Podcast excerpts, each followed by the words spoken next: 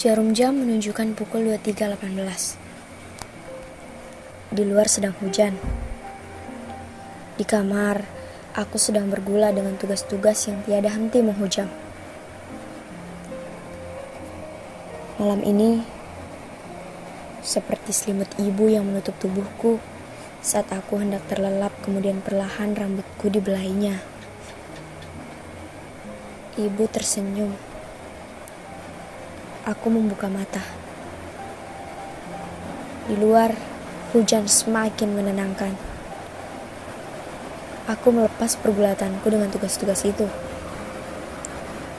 Layar laptopku biarkan mati, buku-buku berserakan di atas kasur, remote AC flash disk cermin juga kain penutup kepala sisir tisu. Aku menghempas tubuhku. Mengadah, melihat langit-langit kamar lamat-lamat. Aku bertanya, ternyata aku sudah dewasa ya. Tugas-tugas ini memberitahuku, aku sudah dewasa. Lihat, di luar hujan semakin deras. Kekhawatiranku dikejar deadline. Kekhawatiranku tak menguasai materi. Kekhawatiranku akan masa depan menjadi pengingatku bahwa usiaku bukan lagi anak-anak yang bisa bermain di bawah rintik hujan dengan giranya. Aku aku sudah dewasa. Usiaku sudah menunjukkan aku dewasa. Mana tahu dengan perilakuku.